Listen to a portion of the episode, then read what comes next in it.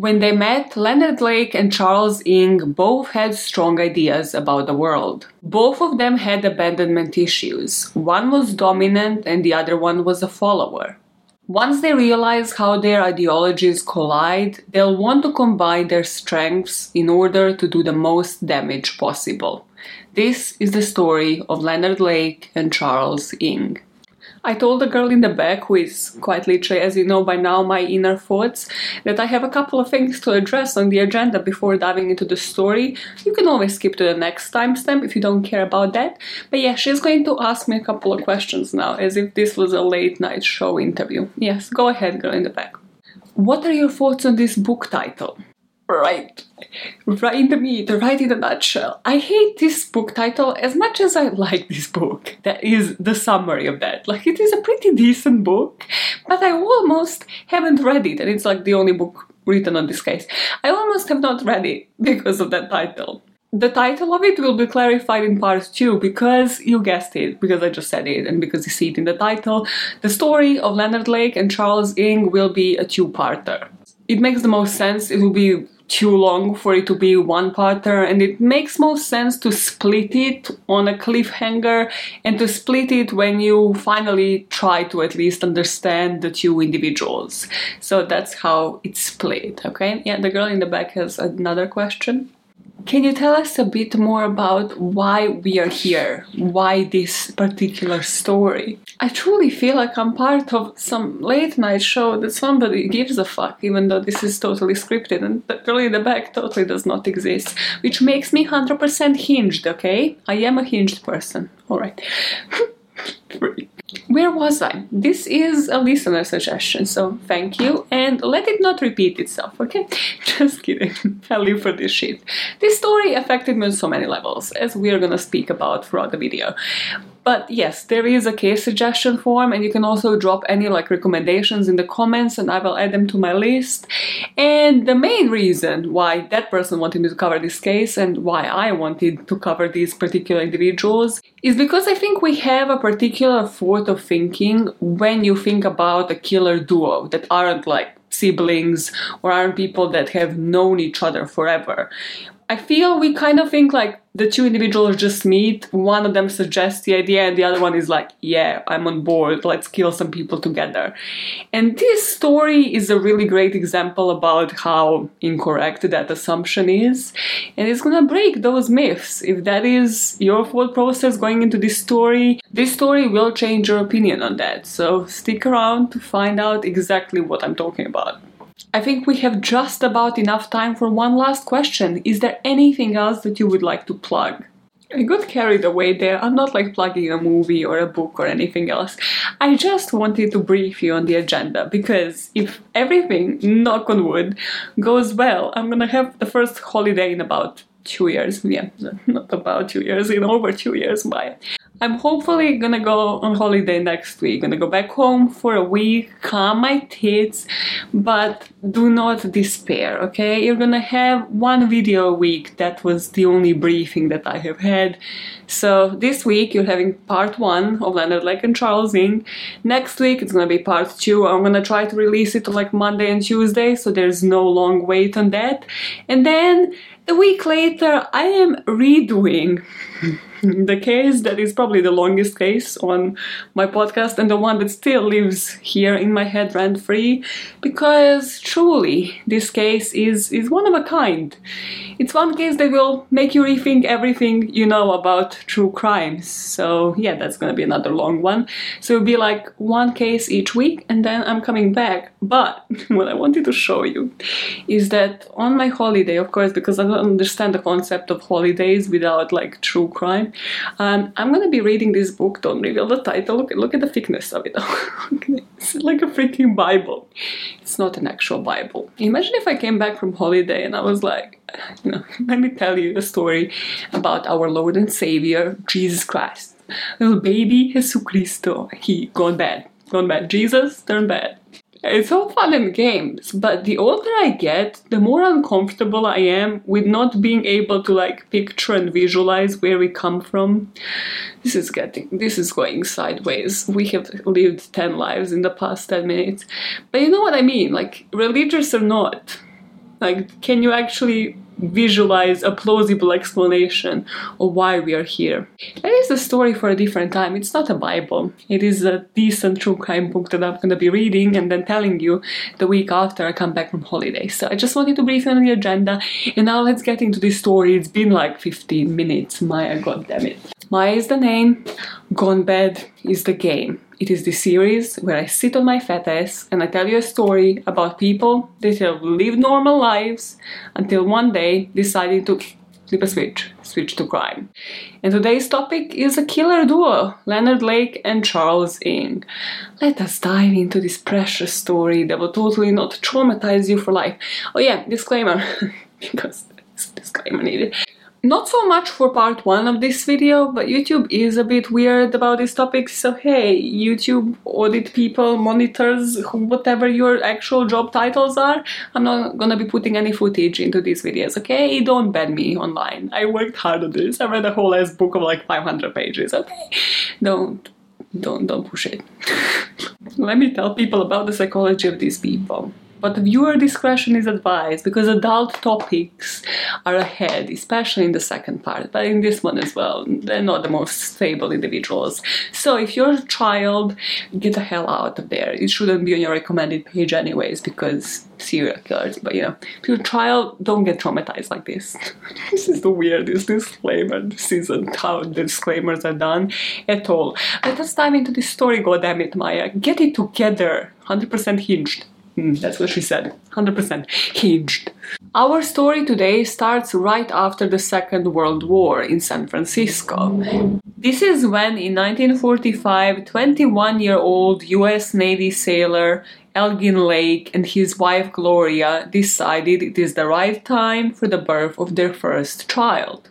So, around the most romantic time of the year, on Valentine's Day, his parents decided to do it, and on October the 29th, 1945, Leonard Lake was born. I'm gonna need to pause here for a second because serial killers, first of all, stop being born. That could be where the sentence ended, really. But really, stop being born on my exact birth date.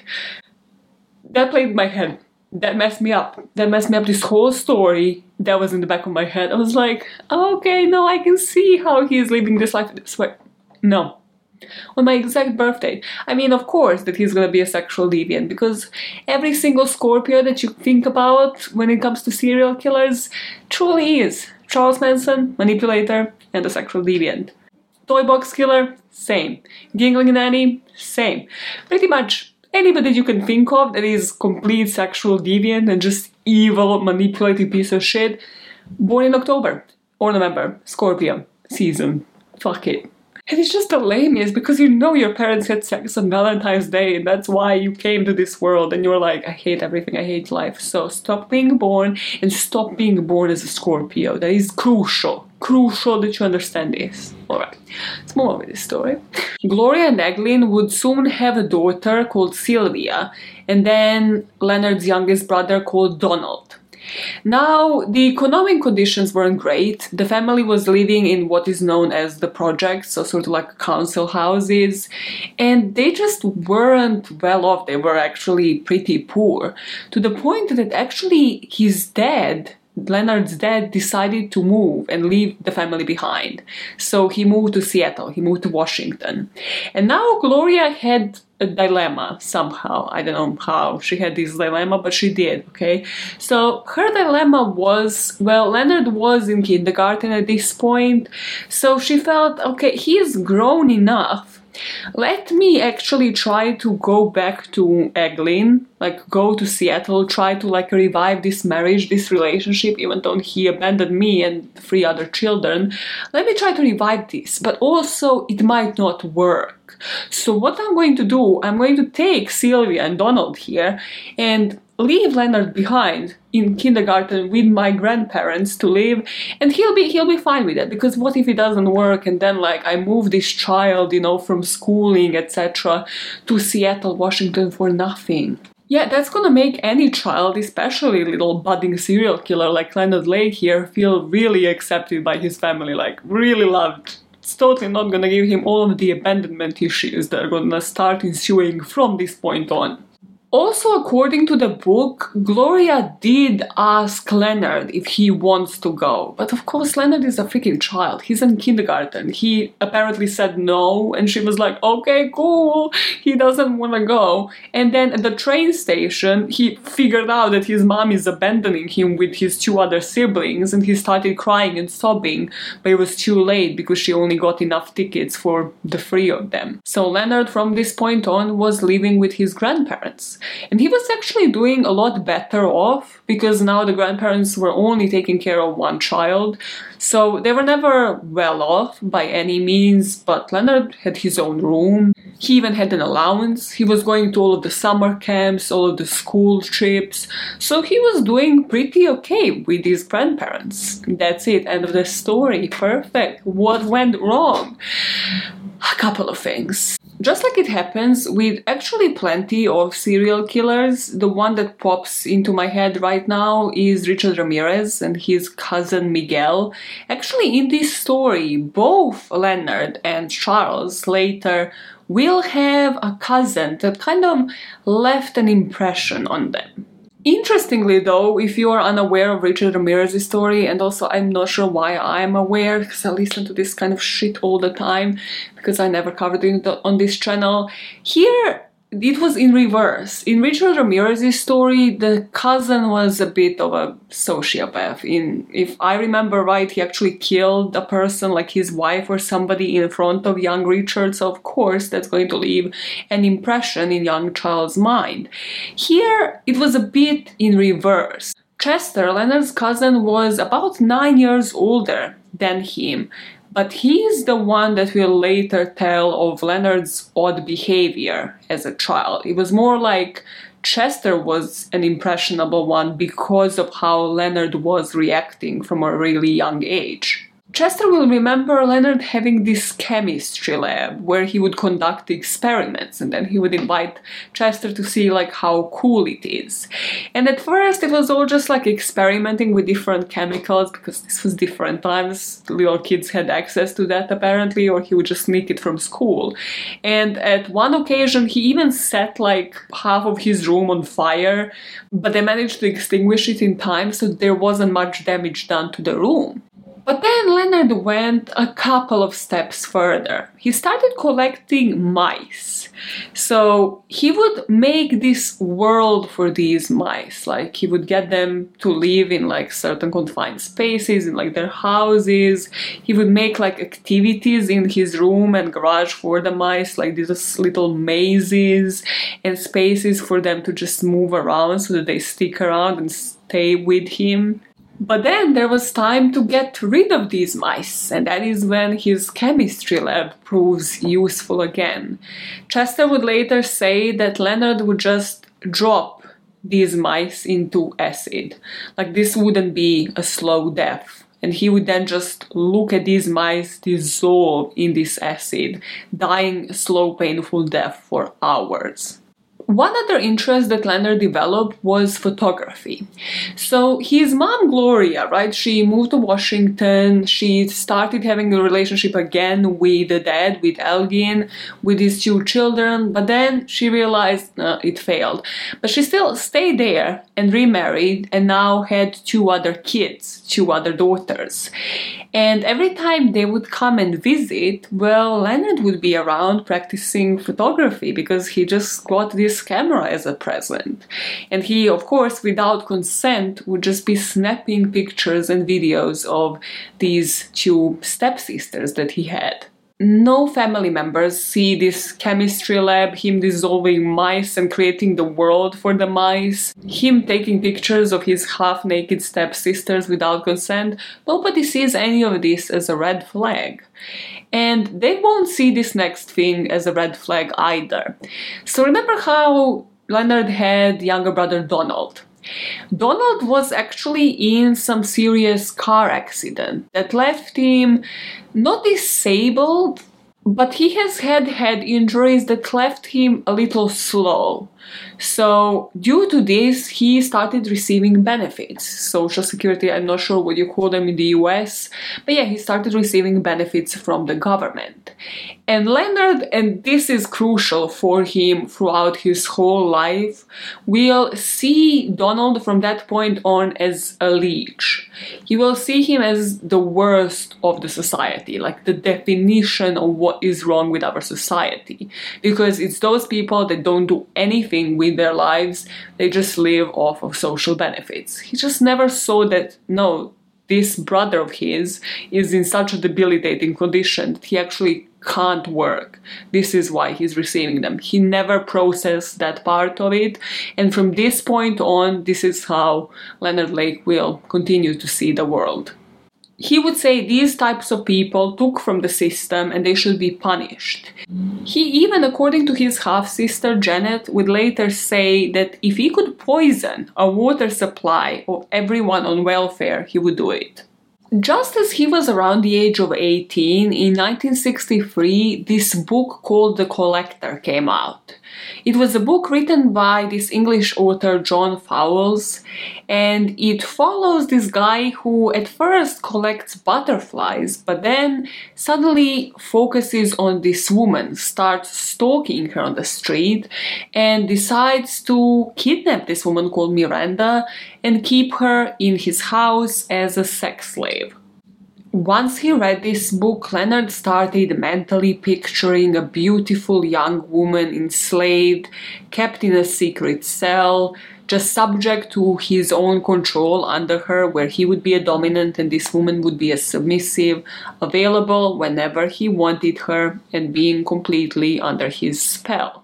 He was fine living with his grandparents at this point, but now, having read this book and this plot being so fresh in his mind, he decides to move on. He wants to emancipate, he wants to go out and live in this world by himself. So, a couple of months after his 18th birthday, in 1964, he enrolls into Marine Corps. He loved being in the Marines. He loved it in particular because he was learning how to use the weapons. He was in this camouflaged uniform. He felt like he was on to something secretive, like he was being trained towards some further purpose. And on the weekends, while at his job, he would be visiting South Carolina, which is where his family lived now. And here he met Karen. Karen was a daughter of one of his uncle's friends, and immediately there was some attraction between Leonard and Karen. In 1966, Leonard was assigned for duty in California, so he started corresponding with Karen more and more often.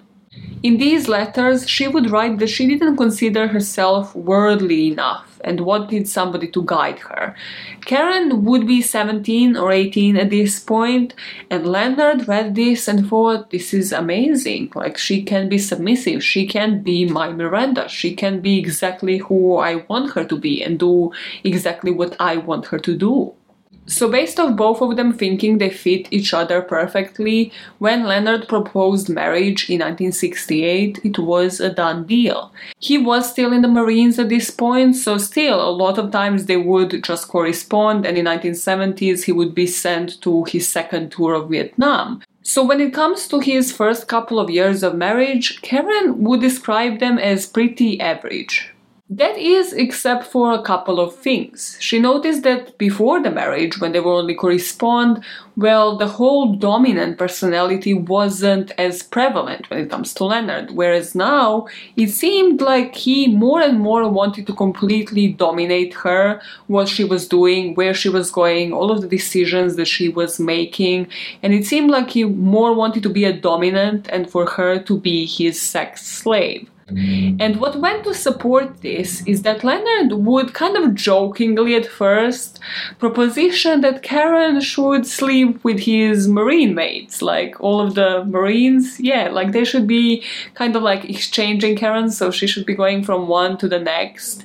And at first she was like, okay, uh huh. But then he continued mentioning it and propositioning this And she started thinking more and more this sounds like he wants me to do sex work on his behalf, like he wants me to get involved in this. What made her even more nervous and made her think that these definitely aren't just jokes is that Leonard would love Karen to either be completely naked in the house or to be dressed in these revealing outfits. So everything combined, it seemed like Leonard just wanted her as a possession that he can then distribute and then she would come back to him and he could still control everything that she did. May I remind you that this is what she described as average, so you know we are not going the right direction. It's all downhill from now on. So 1917s come around, he is sent for a second tour in Vietnam.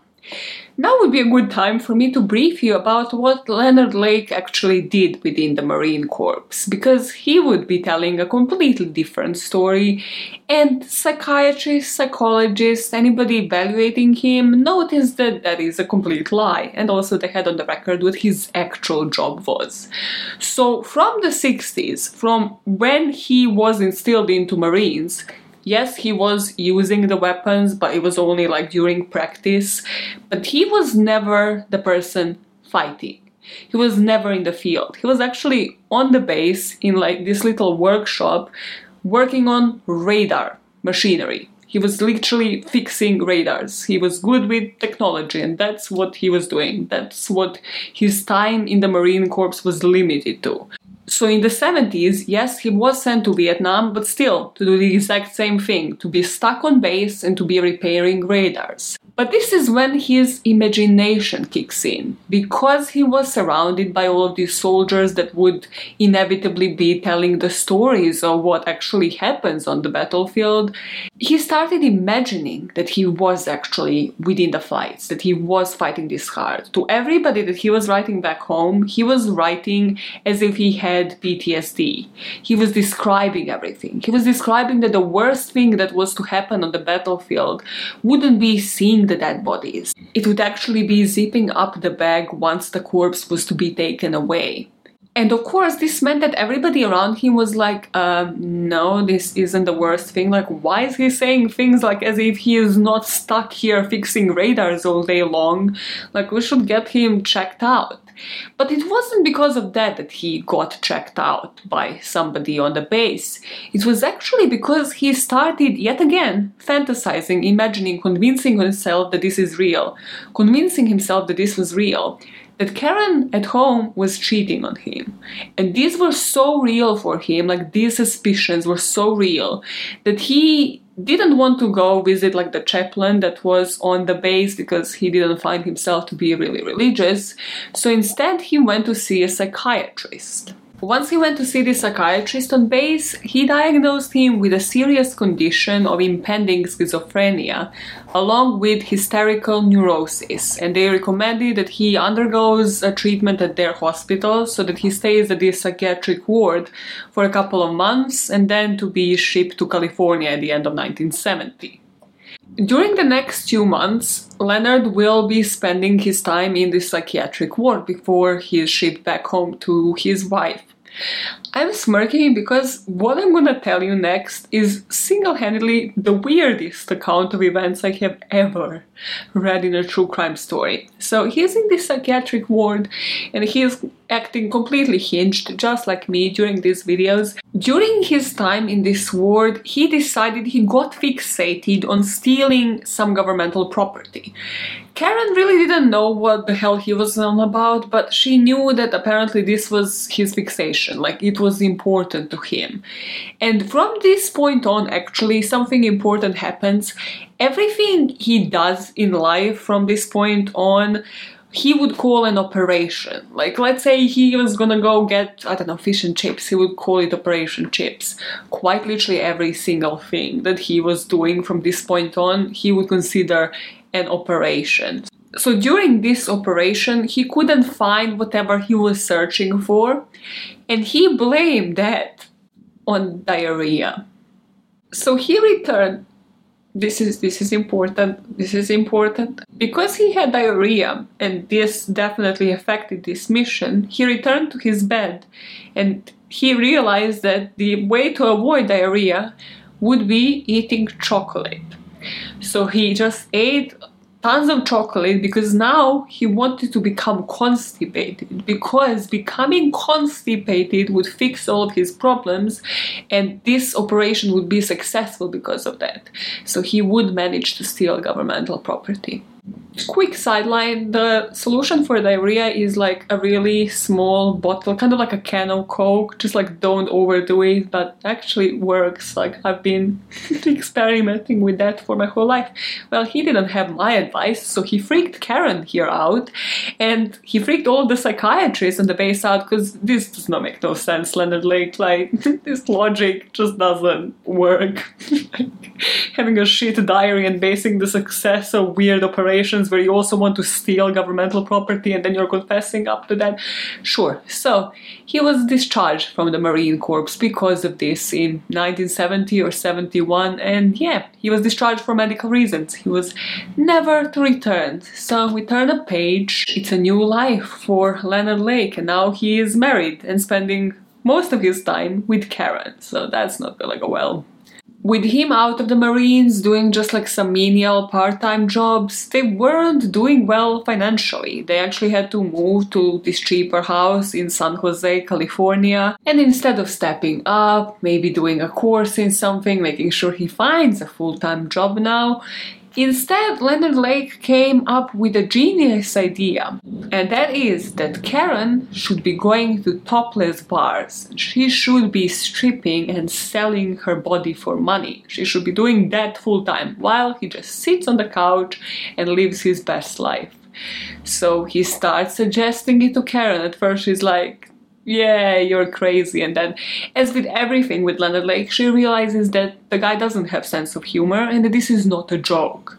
Now, Karen is working at these topless bars for 40 50 hours a week, and then she comes home, and Leonard has just been chilling there the whole day, expecting her to still serve him, and in particular to comply with all of his sexual desires. Because this is when the collector really comes into play again, and he starts showing off his real dominant side.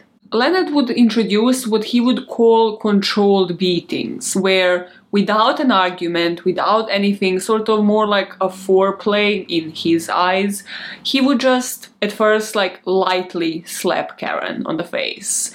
Then it would be like a stronger slap. Then it would be a complete like just punch with a fist into her face before they would even start doing it.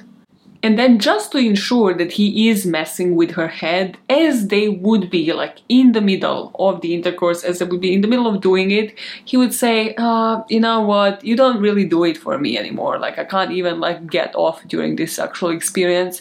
So like we should really start swapping couples. Like we should really start like introducing something else, you know, having some extracurricular sexual activities. And Karen said again reluctantly she accepted. She was what 18 19 at this point? She didn't know anything better. She was completely under this man's spell. So she said like even though they would like go and meet other people they only swapped partners once. Due to all of the control that Leonard had over Karen now, he really started just developing and growing his god complex. What I mean by that is, let's say you were in the presence of Leonard Lake and you said like, oh, oh god, he would say yes, as if you're referring to him. Imagine how annoying. Imagine how annoying. You'd just be like, oh my god. He'd be like, yes, like you called. How can I assist? This would actually, if this doesn't, if this wasn't to end in crime, this would actually be a hilarious story. But no, no annoying, annoying, still, still a cunt but hilarious. Because of his temper, because he was completely different that Karen ever imagined this marriage would be, she did think of leaving him and it kind of started being like a recurring thought. She would go to work and she'd be like, How the hell do I leave him? Like, I don't want to go home. So one night, well, Leonard really fixed that for her because he was there to pick her up because he was, again, overbearing, controlling, had nothing else to do with his life. So he was waiting for her in that park parking lot of that topless bar and she exited with this patron and he lost it. He was so jealous. Like he made it home before her and then threw all of her clothes onto the front lawn. And she just like came home and was like, okay, I can't deal with this. So that night she slept in her car. But then the next day, when she left the car, he broke inside of the car and took her clothes back. You know, completely rational human being at this point. So Karen realized, well, you know, I have the pay from the last night. I didn't hand it over to him. I'm just gonna start living out of the camper home that I had at first, and then she actually rented out a flat once she had enough money. But Leonard wouldn't give up so easily. He would break into her flat and burn her clothes with acid. He would make sure that she is still petrified of him. Eventually, though, it fizzled out. Like he realized Karen isn't coming back, and they finalized their divorce in 1972.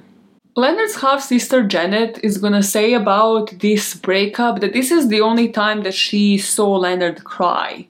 And this is when he started speaking about how he hates all women. And just like the Marines period of time was impressionable for him in terms of, well, his mental state and how he saw everything as an operation, well, that combined with the collector, with reading that book, like everything was so impressionable on Leonard. This divorce led to two possible pathways. If you were to trust the book, Die For Me, I'm not exaggerating, about 50 pages of this book is Leonard's love conquests. It's like how he meets all of these women for these different things we're to talk about and how they're all so impressioned by him, they love him so much. He's so successful with the ladies and his sex drive is insane. But on the other end, we have the public, the psychologists, the people that actually analyzed him, and even his journal entries, seeing him as an incel, as an involuntary celibate, as somebody who is so angry at the women, at the females, and believes that they should suffer because they all aim to be with 20% of the guys, with the most good looking, with the chads of this world, neglecting all of the betas, neglecting all of the rest, which involves Leonard Lake because he just isn't as great looking. He has receding hairline already at this point. Even from his own journals, Leonard Lake didn't see himself as this amazing looking guy. And he fought because other women don't want something serious with guys like him. They deserve to suffer. They deserve to be treated as objects. In 1972, he would place an ad in the papers looking for a woman, and this woman called Jennifer would respond to it. At first, they would start dating completely normal, but then eventually turned out violent. He started acting out in a more dominant way. He again tried to get her into sex work and to get her to pose for nude pictures, just like with Karen. He'd get her to pose nude for him, just like he did with Karen, with his ex wife. When that wasn't enough, he would ask her, Does she have any friends that would pose for him? Once this wouldn't be enough, he would start to talk to Jennifer about recording snuff films. When she would ask him, like, isn't that illegal? Which, yes, very much it is. Well, wouldn't you get caught and then go to jail? He would say he never plans to get caught with any of his endeavors because he actually has cyanide hidden in his tooth gap. So if he ever gets caught, he will just like chew on that and just commit suicide on the spot and will never actually serve time in prison. In 1973, Jennifer moves out, and at this point, two obsessions were constantly just on repeat in Leonard Lake's mind. One was the fantasy of capturing and holding a young woman and keeping her as his sex slave. And the second one, kind of again alluding to his time in the Marines, was images of a nuclear holocaust. At this point, he regarded the end of the world, this Holocaust, as something that is unavoidable. It's unpreventable, and he needs to be ready for it. In order for him to be ready for it, he would need to find a perfect location somewhere isolated where, you know, he wouldn't be attacked, bombed, like another world war wouldn't happen there. Or rather, he would need to find somebody to dig up a bunker so that he can hide underground. Having those two ideas in his mind, he would eventually move to Ukiah, which is about 130 miles from San Francisco. This would be a rural area, but sort of like a camp. He would find a job at this government funded firm and they would be building and renovating this low income housing. So it would kind of be like small cottages with like sheds to them and they would all work together on this project. While he would be working his way up in this job and eventually become a crew leader, he also enrolled into taking classes in animal sciences and meat cutting at Mendocino College. Because of his way with knives and saws here, he impressed the college staff and even convinced them to give him a part time teaching assignment where he was to tutor these boys in his class on survival in the wilderness. While on this property, these people are living in cabins now, and he meets this woman called Venus. And Venus kind of just wanted some work done on her cabin, like she wanted it sort of remodeled. So Leonard saw his opportunity to offer that to her for a small price that is living for free with her. And of course, that developed into this sexual relationship. And here Leonard would start sharing his fantasies. He would mention Miranda Project, he mentioned this whole Holocaust situation, and Venus realized that he already had some like small contraption, kind of just looked like a hole at that point, dug out next to his own cabin. But she never took this really seriously. When he would speak about the Miranda Project, Venus understood that he wanted to build a shelter for the refugees where people would be driven from the city during the environmental collapse that he described to her. And when she saw this hole that he dug, Venus assumed that this is like an old fashioned root cellar, which is like a place where he would be storing food. She never really saw the inclination that Leonard was serious about this.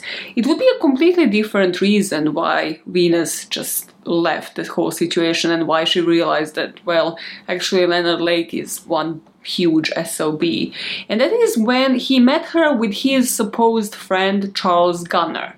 Charles was actually like a godfather at his first marriage, so he knew Charles for quite some time. And Charles was married and had two daughters at the time, so he just introduced Venus to him, and you know, he was showing him this new location where he was living. And Venus noticed how cruel Leonard was towards Charles, his supposed like best friend and also, if you're thinking that this is Charles Ng, it's not. That's where I thought this story will lead completely different person. But Charles will end up being important factor in this story, and also important to understand how Leonard Lake fought. So when Charles went to visit them on this occasion, Leonard would be particularly cruel. Like he would call him a whale or fat Charles because apparently he was fatter. When you look at pictures of Leonard Lake, you're like, how can you mock anybody, mate? Like just how? But during this trip, he would go on these steep hikes and he would make sure to go on like the steepest, hardest places to walk on and just like hike upwards.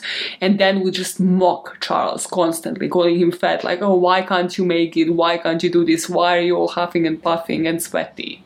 After this visit, Venus started picking up on different red flags, like that Leonard was actually criticizing everybody around him. Like he saw the flaws in everybody but himself. So he would start criticizing her friends. Then, of course, finally, when there was nobody around, well, it was Venus that something was wrong with. And when she realized she is being manipulated and that this is how this guy's mind works, well, she started backing off. There was even this occasion when Leonard kind of was looped in, like he realized like he doesn't have as much control over Venus, and she protested against something that he said, and he even pushed her off the ladder. And this was the final point for this woman. She was like, I mean, if I plan to stay alive, I can't stay close to this man. So she decided to sell him this cabin for like a reduced price and got out of there. As he was a crew leader at this property right now, he would start getting more and more inappropriate with the people that worked for him. He would go as far to ask a bunch of them if their girlfriends wanted to pose for nude pictures. Really, the history repeats itself in many of Leonard Lake's conquests. So, to summarize about at least 50 pages of this book, he would follow pretty much the same pattern with every single single woman. He would either meet her through personal ads when nothing else was available, or it would be a person kind of like Venus that lived on the property that he just spotted like as a new person coming in. There was this guy Barnes whose girlfriend came to visit and Leonard would kind of try to poach her, show her the album of pictures that he has had of other girls and tell her that he's a professional photographer that this is what he does and will he will she pose nude for him and in cases where they would say no he would still be pushy, he would still try to manipulate them and turn the situation around. Or he would try to find a middle ground in a way. So, with Barnes' girlfriend, for example, he got her to just spend some hours of the day nude around the house and probably from what we know from his past took pictures of her without her consent without her knowing. In certain situations, his middle way would be to try to get these girls, whether they were girlfriends of somebody or these girls that he himself dated, then once he was bored of this posing nude, having sex with them, getting into bondage, to sleep with Charles Gunnar, who, as we know, is his friend and also married, but he desperately needed to get laid. He just wasn't getting laid within his own marriage. Or he would be testing the grounds and talking to them about Holocaust, about Project Miranda, about his plans for the future, and just seeing if this person, if this woman that he met, would be a perfect Miranda. We also can't underestimate that this guy was so skillful at seeking the opportunities.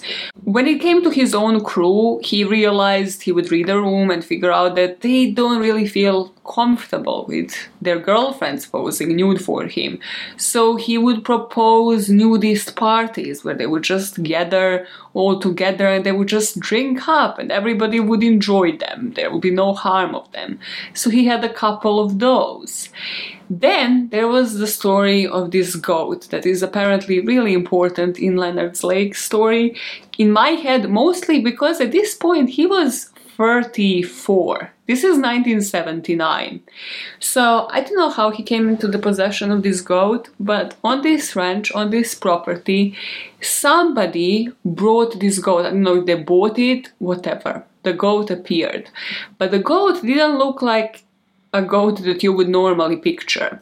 Apparently, one of its horns, either it had only one of the horns, either it was operated on, or one of the two horns were sort of like in the middle of her head. So the goat looked like a unicorn. I think somebody operated, somebody did some fuckery on this goat, but he saw the opportunity here because of all of the mystical powers that a unicorn would have. Though this would be like a unicorn from like Wish or whatever. It's a goat. It's not it's, it's not a horse to begin with, but okay unicorns definitely exist in Leonard Lake's mind, so he would be bringing this goat to these different local farm festivals, and this is how he started poaching women and girls. Another important thing in his life was that the age never mattered. He didn't mind if women were like 12, 16, 20 something, like he never cared. And we just always neglect to mention that he was also a pedophile because he slept with a ton of underage girls, according to him, according to his own journals.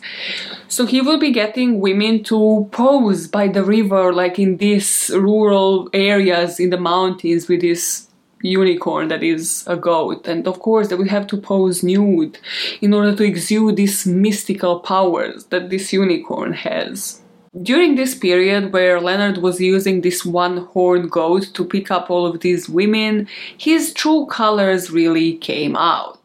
Even though stalker wasn't really used by definition at that time, he truly was one.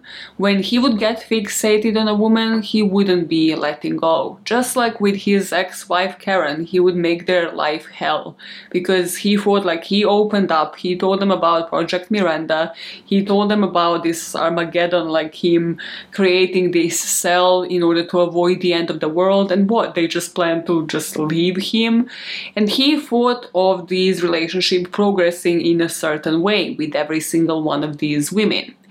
But then he did have conquests, he did have women where he just didn't care. And in most of those situations, he wouldn't care because he would find a substitute himself where he felt like more strongly drawn to these women. And two of those women that he was more strongly drawn to were named Darlene and Cricket.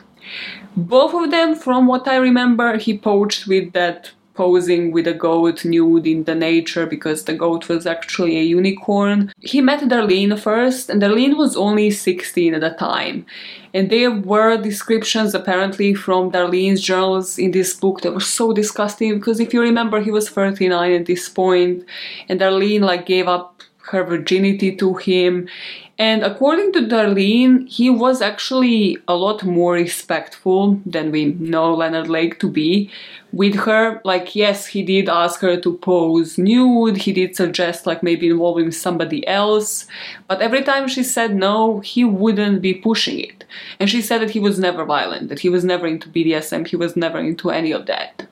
Darlene's parents, though, honed in on this and they realized, like, no, you're not gonna be wasting time here in the middle of nowhere. We are gonna be sending you to the boarding school and just like sort of separate the situation. Like, you'll forget about Leonard Lake. You know, it, it was different times. Like, they probably didn't even know his age. So Darlene left, but she promised that she will love him forever, and the two of them kept corresponding via letters.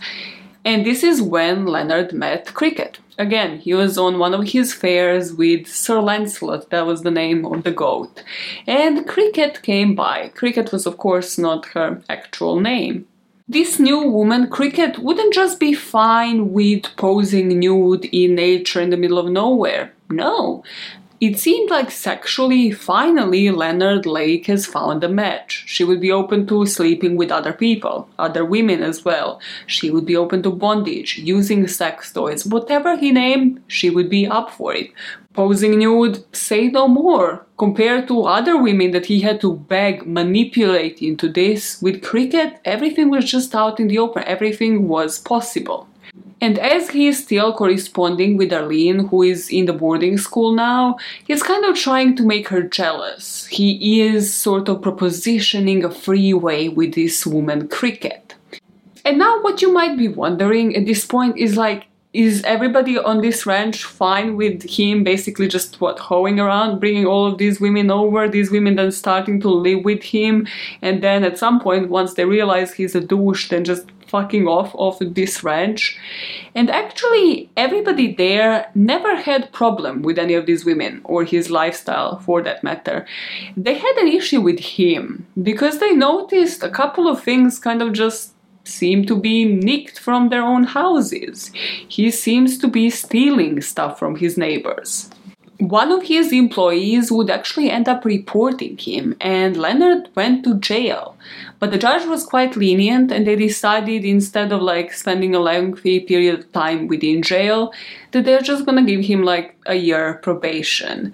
But when he was incarcerated, all of those doubts, all of those like strong ideologies came back to Leonard, and he just promised himself, no, okay, you know, cyanide pill, yeah, I'm never gonna get incarcerated again. Once released from jail, all of the people living on the ranch demanded that he leaves. So in 81, he packs up all of his bags with Cricket and they just leave. And they're just driving, sort of like aimlessly, until they reach this place called Philo. It's kind of like again rural area only 150 people living there but sort of like on the other side of san francisco Now that they are in Philo, another woman enters the picture because Leonard's sex drive is insane at this point, even though Cricket seems to be meeting all of his sexual needs. And I'm only mentioning this woman because I know at this point there's so many names. There's so many names. I'm only gonna mention Connie because her account of events is actually quite interesting, like how she perceived Leonard Cricket and that whole relationship. So when she moved to Philo, she literally responded to an ad by Leonard Lake to just do some work and help out in the motel. But it's as soon as she arrived there that she realized that they were kind of looking more for a sexual partner. And it was more for Cricket from what she described because at that point they figured out that Cricket was actually bisexual. So she wanted to try out, you know, having sex with a woman. And she described that place, like their room at that motel in Philo, like as you know, seeing different masks, like different bondage, kind of like hooks for the ropes on the walls in the room. But she said like nothing extreme, and that she never did anything that wasn't consensual. At this point, Leonard was still writing to Darlene and he told her that they are now making porn they are making the tapes that they will sell, that Connie has arrived on the location, that she is there for the freeway relationship that he is having with Cricket, and he just seemed to have been still trying to make Darlene jealous, but also still kept this relationship because of his possessive ways. He just wanted to dominate every single woman in his life. Now, in 1981, because cricket and him have been going strong for, I don't know, two years now from the GOAT incident, well, he decided to put a ring on it and they got married. And this is why I mentioned Connie, because from her perspective, this wedding was an actual shit show. Of course, Charles appeared to be the best man this wedding, and Leonard used every opportunity to again degrade him, degrade his best friend, to call him fat, to make fun of him because apparently Charles during this wedding tried to hit on Connie.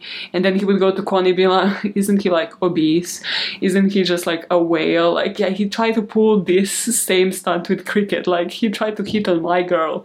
And Connie was just so confused at this wedding. Like, what kind of relationship is everybody having? Like, this Charles guy is apparently married, but all of them want to sleep with each other's wives.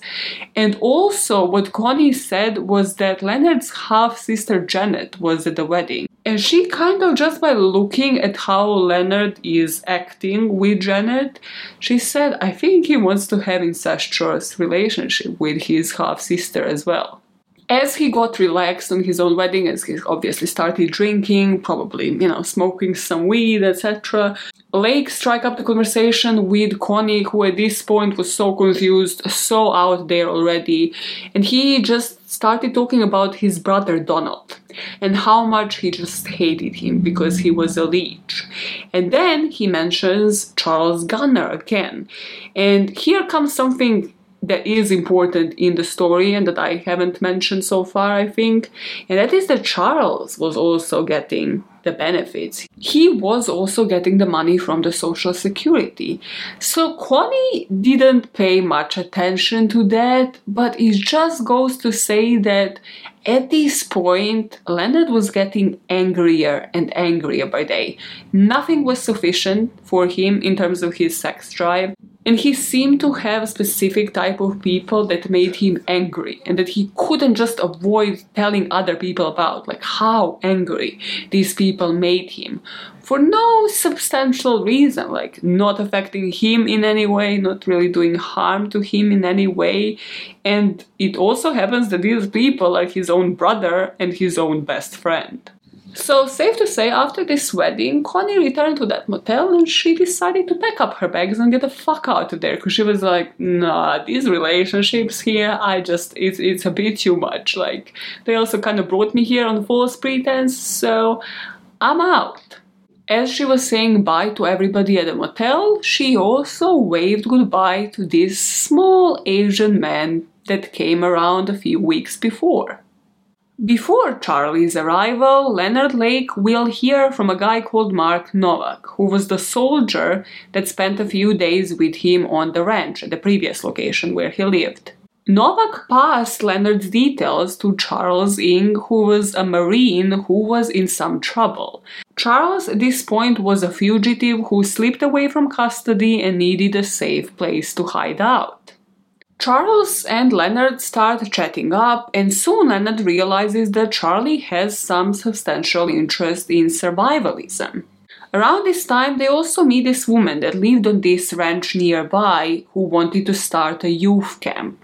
This woman wanted to hire Leonard and possibly his wife Cricket, that was currently working as a teacher's aide, and then, I mean, whoever really they had on the ranch in order to build this youth camp and then maybe you know leonard can use his survivalist skills to teach these young cadets but before this could even come to fruition in April 1982, the FBI actually got a tip from Mendocino County, where these guys were based, and they got a tip that Charles Ng might be residing on this ranch. As soon as this happened, they had FBI agents surrounding this place. They had a helicopter, they had the FBI agents on the ground, and they just managed to catch Charles Ng as he sort of spotted the helicopter and tried to run. And they arrested him then and there. Now, of course, Leonard Lake acts super suspicious and he is also just there as they're raiding the whole premise. And he is saying, yes, some of these guns are his and the rest belongs to Charles. Kind of tries to shove him under the bus. But he slips up and says that he was aware that a lot of weapons that Charlie Ng had were contraband, were stolen. He shouldn't really have had them in the possessions. There were grenades, it seemed like military weapons some of those like nunchaku sticks, the ones that you would use for martial arts, and a ton of ammunition. And because of this slip up, the officers arrest Lake and they drive him to the police force. Cricket follows, she posts bail. But now he's possibly facing 17 years in prison because of the felony charges, because of knowing that there was this contraband that was illegal on his property. And also, if you remember, Leonard did burglarize a couple of people at his previous place in Ukiah, so he was facing those charges as well because he violated probation there. And Leonard, as we know, did not want to end up in prison. He had that whole plan with taking the cyanide pill rather than landing in prison. But he thought it shouldn't really come to this so far because he still had that plan of Miranda Project, bunker, Holocaust, like he still had so much to live for. Why would he take this imaginary cyanide that he most definitely had in his position and end it all? So instead, he just decided not to show up for his court hearing, and from that point on, Leonard Lake was a fugitive. And at this point, Charles Ng is in jail. So let's talk a bit about Charles to see how their two worlds matched and collided. Charles was born in 1960 in Hong Kong, and he was born in a typical Asian family, just not really well off at the time. So he was born to father Kenneth Ng, who lived with his huge family in this small apartment in this high rise building. His dad, Kenneth, really had a hard childhood during the Second World War, and he realized the importance of education because of it. So he swore once he got married and he had kids that he will provide them with the best education possible. Once Kenneth met his wife, Oi Ping, he knew that he really wanted a boy. And at first, the two of them had two daughters, but he was like, no, let's try one last time. I know, I know a boy is to come. And on no other day but Christmas Day of 1960, the family was blessed with the birth of Charles Chi-tat Ng. Unlike Leonard Lake, Charles, during his childhood, had a completely different relationship with animals. And I think we all know where this story is gonna go when I tell you what the animal that he had really close relationship with was. The animal was a chicken, right? So there was this chicken that was apparently living in this flat that Charles just collected from the street and he was obsessed. He treated this chicken as a pet. So one day, Charles returns from school and he realizes that the chicken is like in a in a soup in a pot over there. And he freaks out. This traumatized him forever. It didn't stop him from like eating meat but still it traumatized him forever then there was also this turtle that he found on the streets and brought home, but the turtle was just shitting all over the place and they didn't have like a box or anything for it, so they suggested that he lets it out to this pond. Again, Charles was heartbroken. Then there was another dog that he picked up from the street and brought into a flat, and the family yet again told him he needs to let the dog out, like these animals can't live in the flat. And all three times he would just get so emotionally connected to these animals, and then just the idea of letting them go would bring him so much pain for such an impressionable age. Another thing that left an impression on Charles during his childhood was the martial arts. By watching these movies, by watching Bruce Lee, he knew that he wanted to become such a martial arts expert once he grows up and he even started creating those like nunchaku sticks himself because of course his parents wouldn't allow him to have them. And his mom always worried because he would be obsessed with this. He would be like creating sacks of like flour and then putting them up so that he can box. Or just creating this training equipment himself in order to train. And his mom just thought like no, you need to focus on education. So both mom and dad were on it. And unfortunately for them, Charles wasn't. The two daughters, perfectly fine, they had decent grades, never an issue. But Charles always rebelled not just that he rebelled, like he almost set one school on fire. He would get bad grades, he would be expelled from one school, and then because his parents were paying for private tuition, then they were like, no, this is bringing the shame to the family. Like, what other school is going to accept you? So every time he would bring bad grades home, or he would pull some stunt where he would burn the school down and, you know, get expelled, his dad would beat him, and he would beat him with like either a cane or a belt so these would be severe beatings.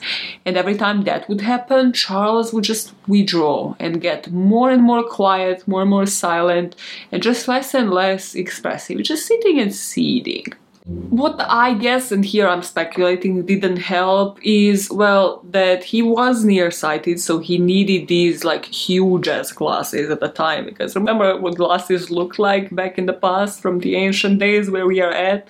And especially when you're nearsighted, like my dad is and has like huge power of like the. and has like the huge freaking power in them. So they just look insane. Like your eyes look huge. He probably got bullied for it.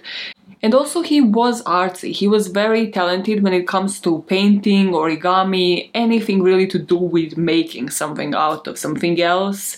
But on one day in school, he, I think, like left his package with like brushes and paper and different colors inside of school and somebody stole it and charles would yet again take it to heart he would just withdraw and his parents didn't know what to do with him one of the few things that pisses me off the most in this story is that Charles, out of the two, actually could have had a completely normal life. Boring if so, like he could have gone onto a completely different path.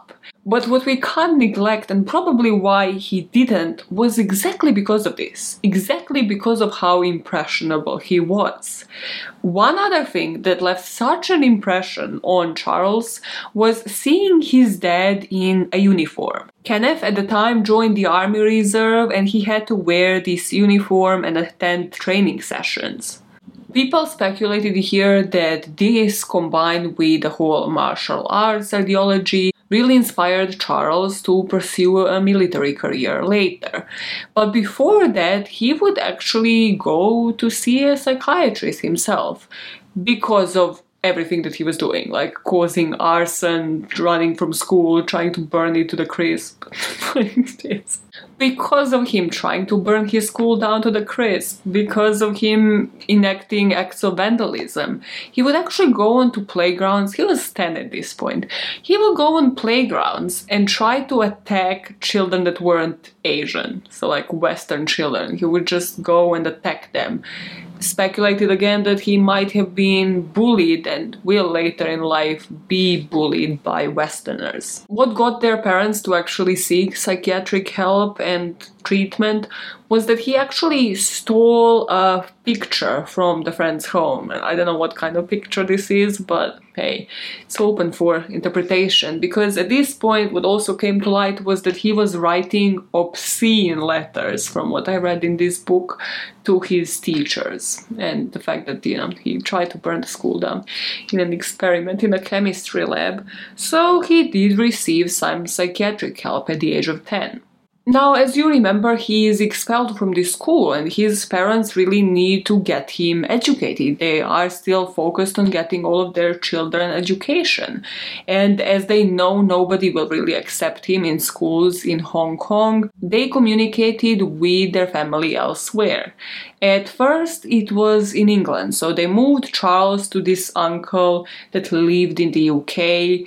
But here, you could kind of see that, okay, he would have had abandonment issues like Leonard Lake. But in Charles's case, his parents actually listened. Like Charles complained about his conditions and how he was neglected compared to his uncle's children. And his mom actually came to England to assess the situation and she decided that yes, he isn't getting enough food, they're just not treating him like part of the family. So she moves him back to Hong Kong. Now is when they reach out to their family in San Francisco area. They had an aunt there that would enroll him into this parochial school next to San Francisco airport. So on a student visa, Charles Ng arrived to the US in 1979. Charles would barely start his time in college. He probably appeared a couple of days and then, without letting anybody in the family know, he went in for a recruitment day in 1979 when he was 19 years old to this Marine Corps unit. And now you're like, okay, so he walked in on a recruitment day and he walked out because he is Chinese. He can't just enlist to Marine Corps, Maja. Yeah, this could have very well been where this story ended, and Charles Ng and Leonard Lake would have never met. But unfortunately, that's not how the story went. Apparently, according to the records later, somebody probably a recruiting officer here, faked his birth certificate. And his birth certificate stated that he was born in Indiana. And he was accepted by Marine Corps. And people, including myself, will later speculate that Charles was accepted there because he knew how to impress them, because he knew what they wanted to hear. They wanted somebody that can follow orders, they wanted somebody they can mold, and Charles was a perfect Marine in that case. The training Charles would receive gave him the expertise in the use of weapons, especially these different variety of guns. This particular training actually started up an interest in ability to survive anything. He started suddenly reading publications on survivalism and seeking out other men for companionship on the same interest. At this point, he was still a loner, and due to his limited social skills, what he would do is he would try to build rapport with people by telling them that he is obsessed with Bruce Lee movies, and they would be like, okay, cool, yeah, I guess that makes sense. But then he would tell them to hold up like a pencil kind of here so that he could do like his martial arts kicks, which is cute when you're five. Not so cute when you're like in the Marines at like 19, 20. They're kind of probably looking at him like, is this man an actual joke?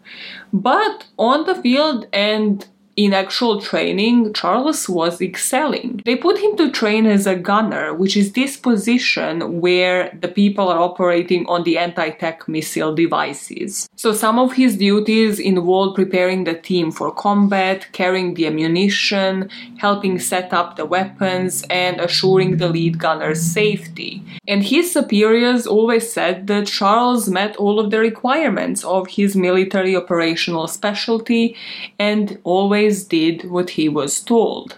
And this is a personal opinion, but I think we neglect this particular part when we think about so many serial killers thriving on structure, thriving in the army, or within a military, within marine environment. But it's not because they thrive on structure. Like, if that was true, Charles Ng would have been great in school. He would have loved that. It is because he is submissive in nature. He just had to find something that would be thrilling for him, that he would see a higher purpose for himself here. He would see himself as this soldier, as somebody following this routine and excelling at it. He had to find his passion, and then within that passion, he could very well thrive. So, if people just knew how to sell him a school, you know. Because Charles was expressive about his interest in survivalism, he would eventually meet Mark Novak. Remember the guy that would end up introducing him to Leonard? The two of them would find that they have similar interests. They would chat about weapons, techniques, and methods of staying alive in the wild. And Novak was particularly drawn to Charles because Charles was against, well, anything fun really, like drinking, smoking, going out, having fun with people. And Novak was a married man, so he wanted to stay away from everything sinful like that. And at the time, just in passing, Novak would mention this guy that he knew from the ranch in Northern California that introduced himself to him as Tom Myers, but he later found out that his actual name was Leonard Lake. Novak would describe Leonard Lake as a shit talker, somebody who was definitely into survivalism, but he would just be telling him all of these wild ideas of building a bunker in the middle of nowhere, and he would be showing anybody who asked his album of pictures of nude women. But at that moment, this comment will just be sort of like in passing. There wouldn't be much else that Novak shared with Charles. In 1981, as Charles was doing one of his watches, like sort of observing the base, protecting the property so nobody steals anything, well, something in him really, really did not allow him to stray away from criminal life, so he decides why wouldn't he be the one who steals something? You know, these watches exist because of people like him. So he decides, you know what, there is a lot of ammunition here that would go for a lot of money if I was to sell it. This is the marine weapons that we are talking about. So he starts chatting with two other people, sort of looping them in on the plan and trying to get it done in such a way that nobody really blames the guard, the person that is actually doing the watch.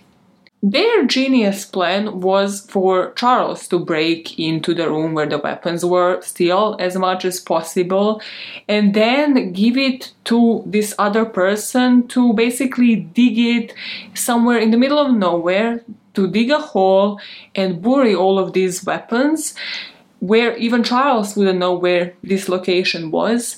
And then from there on, they're going to do kind of like a rental system for these weapons where they will rent them for huge amounts of money and then again they will collect the weapons, bury them in a different location so that nobody really knows where these weapons are. In that way, everybody's safe from going to jail and also, well, Charles can't really snitch on them because he wouldn't technically know where these weapons are either. The plan is put into action in October 81, and two other officers watch him, sort of like one from the other side, the other keeps guard on the other side of the room as he steals. As soon as he gives these weapons to somebody else, he never saw these weapons again, nor did he see the money made out of them. But what he did see was the walls of a prison cell because he did get arrested a couple of days after because one of them snitched. So Charles knew how this thing goes. Whoever talks first will get the least amount of time to serve in jail. So he snitched on who was in on this plan. So the police officers made a deal with him that he will only be serving a short sentence doing hard labor. After the interrogation, Charles is waiting to be transported back to the jail cell, and here he spots an opportunity. The guards didn't even have him shackled, they just kind of let him roam free while they were waiting for this bus. And one of them seems to be really tired, he kind of just like tried to relax and like you know, put his head down for a second, and the other one just went to have a phone call so Charles in here kind of pulled a Bundy and just jumped out of the window and started running. He actually knew that there was a friend of his that lived in that area, so he went there for cover. But of course, all of Charlie's friends, under inverted commas, really were from the Marine Corps, so he knew he can't stay there for long. He only stayed overnight, and then the next day, well, this friend got a call from the police saying, If you're covering for him, you're gonna be an accomplice. Like, do you know his whereabouts? So this guy told him, listen, I'm gonna give you a drive. That's as much as I can do. Get into the trunk and I will drop you somewhere in the middle of nowhere.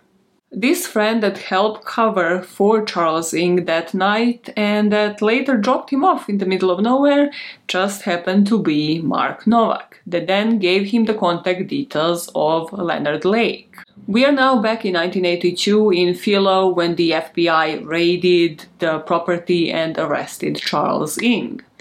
After that, Leonard Lake, as I mentioned, was a fugitive as well because he was an accomplice, he was aware of all of the weapons that were on the property, and he was on the run with Cricket.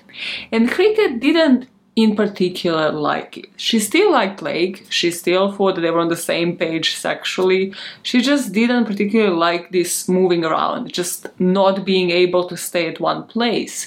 She didn't really enjoy being the fugitive of the law and protecting his ass. Cricket here would decide to back off and for the two of them to just meet up occasionally for just sex and fun. And this is when Leonard moved back in with Charles Gunnar. Well, he actually wouldn't stay there for too long, but while he did, he did do some damage. According to him, Charles was the one to ask him to sleep with his wife, so he did.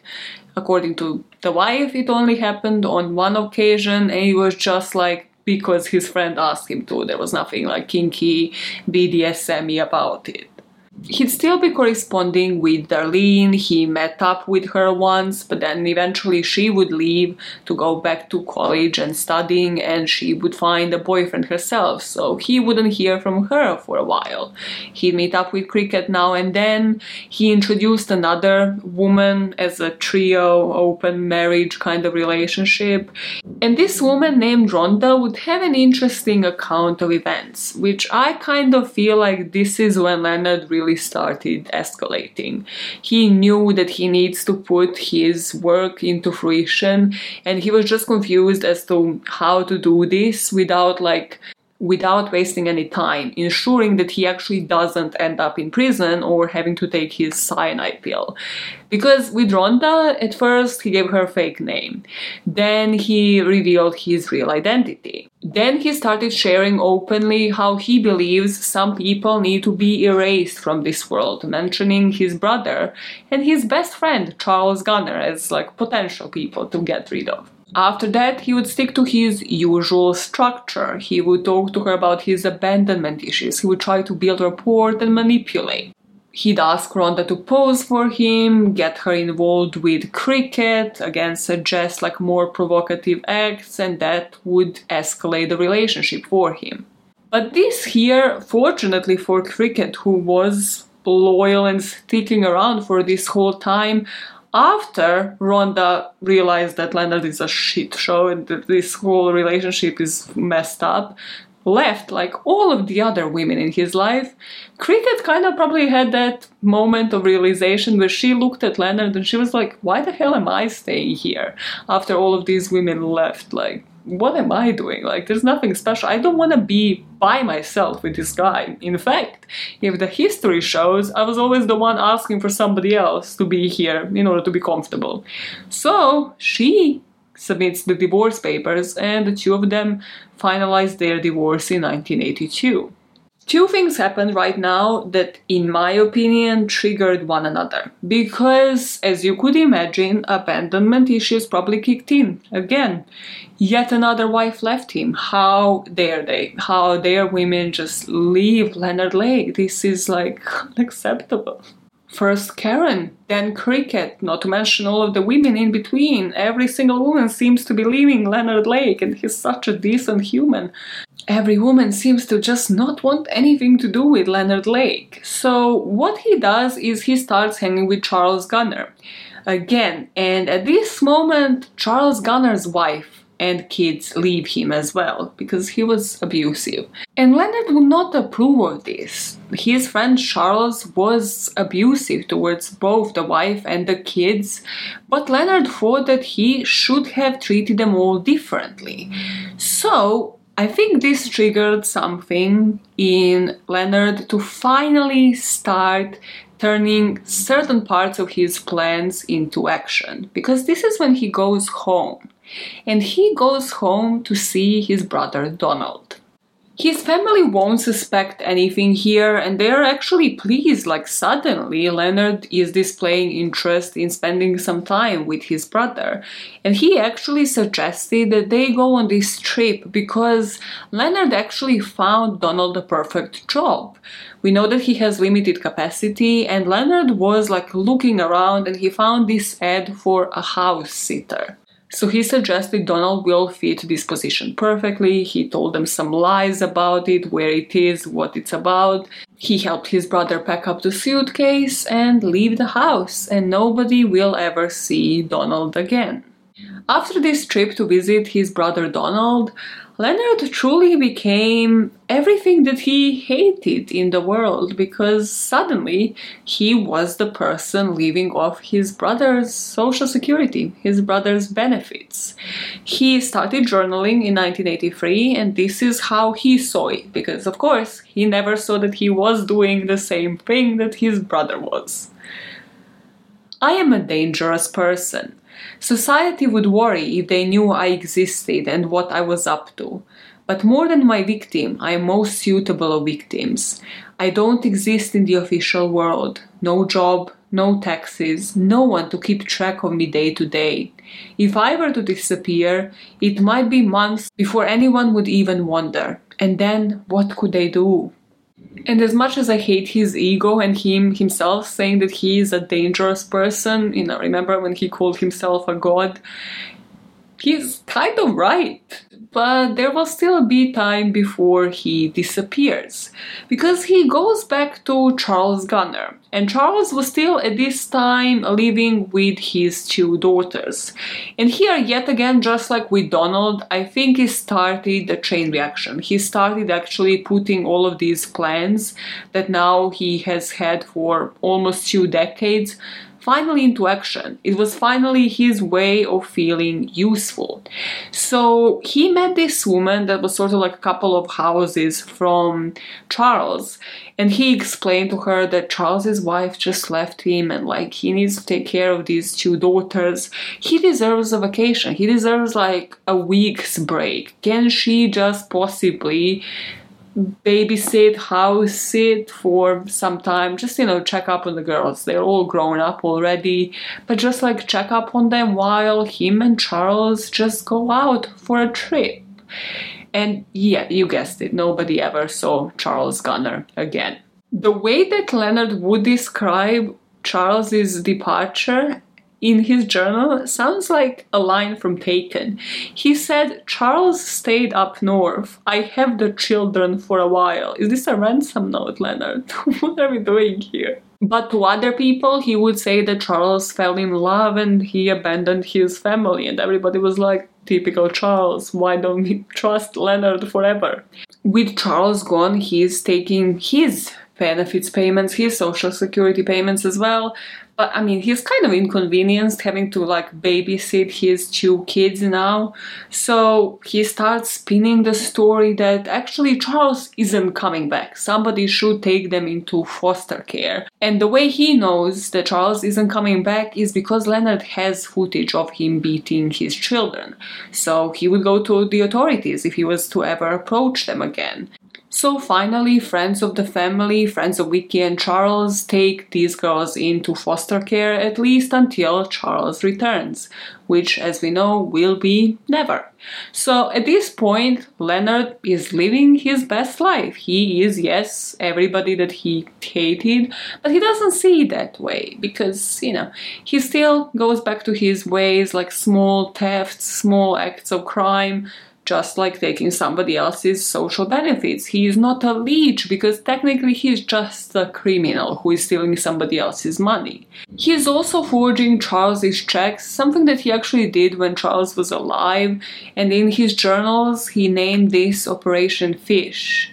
And he named it Operation Fish because Operation Whale would be too obvious, so whale, according to Leonard Lake, is a fish, so that's why he called it Operation Fish, because he called Charles a whale.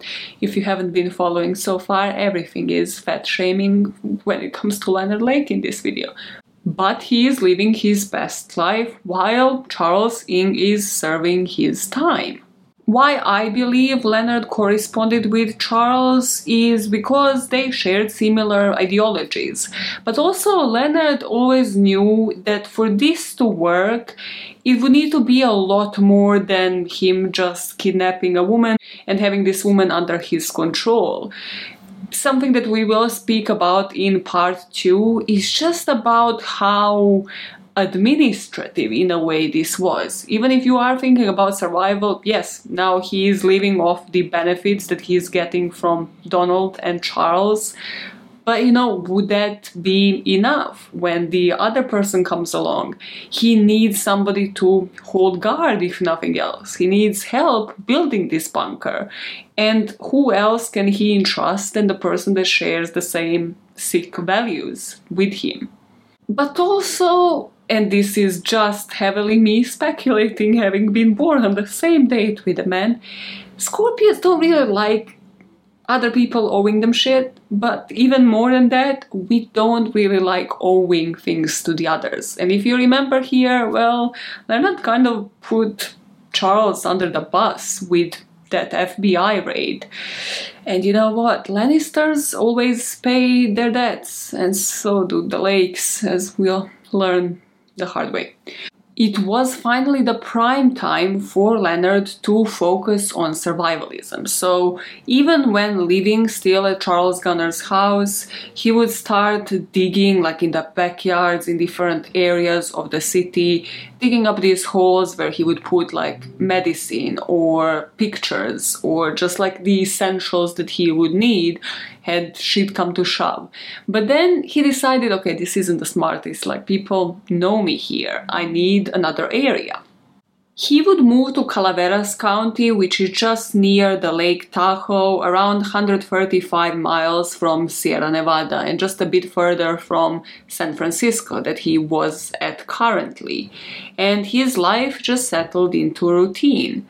He would spend his weekends with cricket, during the week, he would be boring the drums of supplies in the hall on this location. And on the weekday mornings, he would be recording in his journals how successful or unsuccessful his search for Miranda was. He again would resort to different ads, whether offering women jobs or offering him photography sessions with him, obviously by now a professional photographer. So by the end of 1983, Ng was in prison corresponding with Lake. And Lake was on the outside looking for a perfect Miranda and looking for people that would make this dream come true, looking for people that will help him build this bunker. So, if you are really thinking about busting the myth, as I said, I will be at the beginning of this episode, these people thought about this for decades. Next week, we're gonna be talking about this, but in particular, with Lake, he sat on this for about 20 years, slowly putting pieces into action.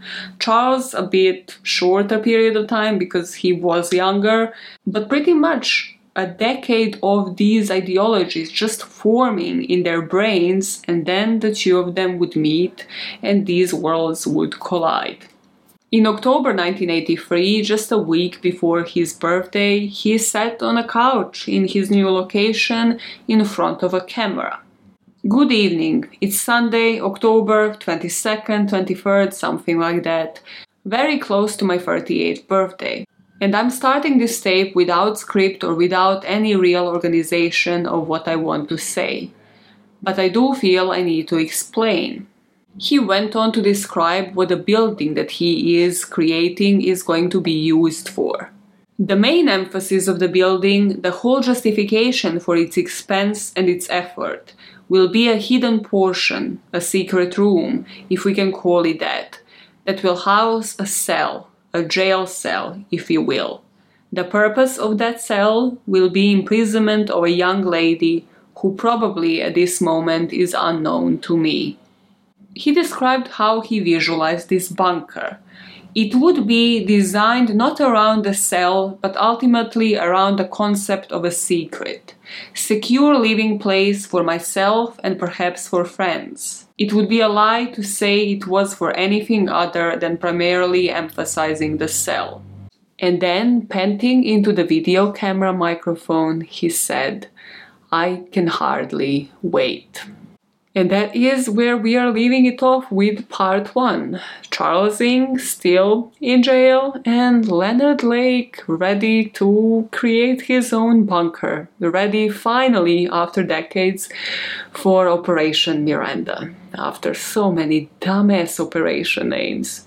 I wish I knew them all, but he didn't even bother to note some of them in the journals. Why do you wish to know them all? Why is this story so like captivating and so messed up.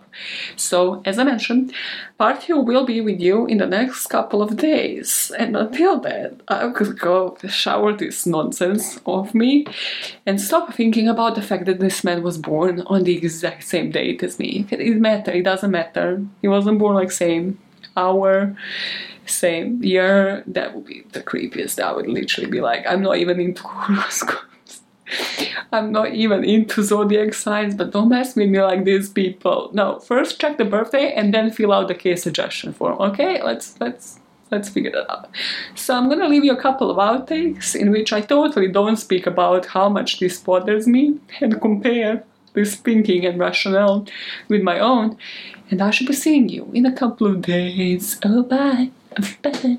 But the back is like, I'm gonna get scoliosis. Okay, they don't care. This story is going to change that opinion. It's going to push it right out of the way. now thinking about it, this old guy. I saw it noise, but it's dying. Okay. I think I'm failing as a plant owner. The orchid's gonna die. Wait, this is like, I am far as shit. Do you at least see the space jam? Why am I so far? I legitimately cannot see at this distance. Yeah, but then the glasses wouldn't look like decent with a freaking ring light. Okay, first world problem is get it together. okay, stop whispering. Let's like test this microphone. Use this mic so many times. Why are we still testing it? Because you can never reach true perfection. Actually, people have Maja. A lot of people have, at least on like the sound, the visuals. Not you though. okay, cool, cool, cool. We good. Uh, you are actually pushing it today with freaking Hogwarts behind you. Is this like a mandrake? Whoever designed this is actually pushing it. Like, why would they be standing next to a mandrake that famously screech and make noisy sounds? Are you gonna nerd out on Hogwarts right now in the middle of this story? Sig. Love it, love that for you. this is a test. In 2021, one girl decided to take her YouTube journey seriously. She got even put makeup on on the pimple that possessed her face. Can she nail her microphone sound? This is the story of Maja Mabengeza. Okay, let's see what this sounds like. Ineptitude, that's what that sounded like. Ineptitude. Why my shirt? It's like a cool logo. I want it in a fucking. Yeah, put it there so it looks like it's fucking attached to your neck. Yeah, that will convince people. that's how the shirt looks. Like, make sure. Put it like right there. Got maternity jeans by accident. You got like a shirt that's larger than like twice your size. I just, I don't know what my body looks like no more. Okay, cool. Great conclusions. Great conclusions. Are we okay? Microphone. Are we okay with the high pitch? Now high pitch. Now like get excited about the topic. Like oh my god, fetishes. Like he was spanked as a child. Don't spank your children. Okay, yeah, that's definitely gonna be the highlight point of this episode here just goes up like don't spank them. Not because of like moral reasons because they're gonna develop the fetishes. For example what chester will remember later is leonard having this chemistry lab. So you're thinking okay this is great. Like might be a young genius little young bill nye little young einstein like he's gonna be like doing all this hocus pocus shit. Why are you such a weird mood silly goofy mood today. Start that sentence from the beginning. Shut it down. Shut it. Stop. Who is gonna listen to this story? You you have been like going on like some two plus speed from the get go. Cut down on caffeine. Speak slower. Move on. In particular, during this time when he was using goat as a pickup technically towards these girls, really Leonard's true colors came out he was different in lots of these different situations with women. Sometimes it would just be casual sex. Sometimes he actually took pictures of this woman with that one horned goat. Who deformed this goat? What has a goat done to you to actually genetically deform it so it looks like a unicorn? Like, this doesn't make no sense. It's stupid. Was everybody on drugs in the 1780s? Well, people in these stories certainly were, but like, was everybody on drugs? Nudist parties, walking around naked, like with your butt just showing in your house. If consensual, perfect. High five. Amazing lifestyle. I, I would have been his friend, like the, the non creepy way. How would you make that not creepy, Maja? 39 year old man and you were young you, like naked, how would that be not creepy? but you know, I support nudism. That is the point that I'm trying to make. No, listen, listen. Scorpios are famous for their control of their anger management issues. We are we are cool as cucumbers. We are so chill. We are so relaxed. Like literally threaten at any sight of inconvenience. He will be like, "I'll blow this place up. I'm gonna squeeze my cyanide pill in my teeth." Like, sure, go ahead, me. Like, whatever. Just please leave this village. Please leave the premises. What I hate most about both of these cunts is how impressionable they are at the age when they really shouldn't be so impressionable. He's 18 and he's like, I used to collect mice and now I'm gonna start collecting women. Like, how did the two connect? Just because you read the book. Like, imagine me being like, read Fifty Shades of Grey and be like, every man is Christian Grey. Mm-hmm. Every single man. All men are like this. Yeah. So it doesn't make sense, man, for you to be this impressionable at this age. And the other one is like freaking pretending like he's Bruce Lee at like his grown ass man asking people to fight him yet again, if this story wasn't about crime, it would have been great for a comedy skit. But here we are, so let's move on. Side note, don't beat your children, not because they're gonna be sitting and seething and like hating you, but especially don't beat Scorpios up. And especially if, if you realize like they don't dislike it 100%. Because trust me, they're gonna grow up and develop some weird ass fetishes. Listen, not a personal personal please. Don't do it. Do not do it, and then, because then you're gonna be in the back of their head. They're gonna be like, why? What kind of what kind of psychology is this? Why did you beat me in the first place? If you didn't, I wouldn't be a kinky ass bitch. no, blame always blame it on your parents. Always fuck them, yeah. Or because it will mentally fuck them up. Okay, if your kids are normal and not like sexual deviants, then it will just mentally fuck them up. Not with your kids. Okay, uh, no, uh, that is done. The parenting lesson from somebody definitely not a parent. Move on.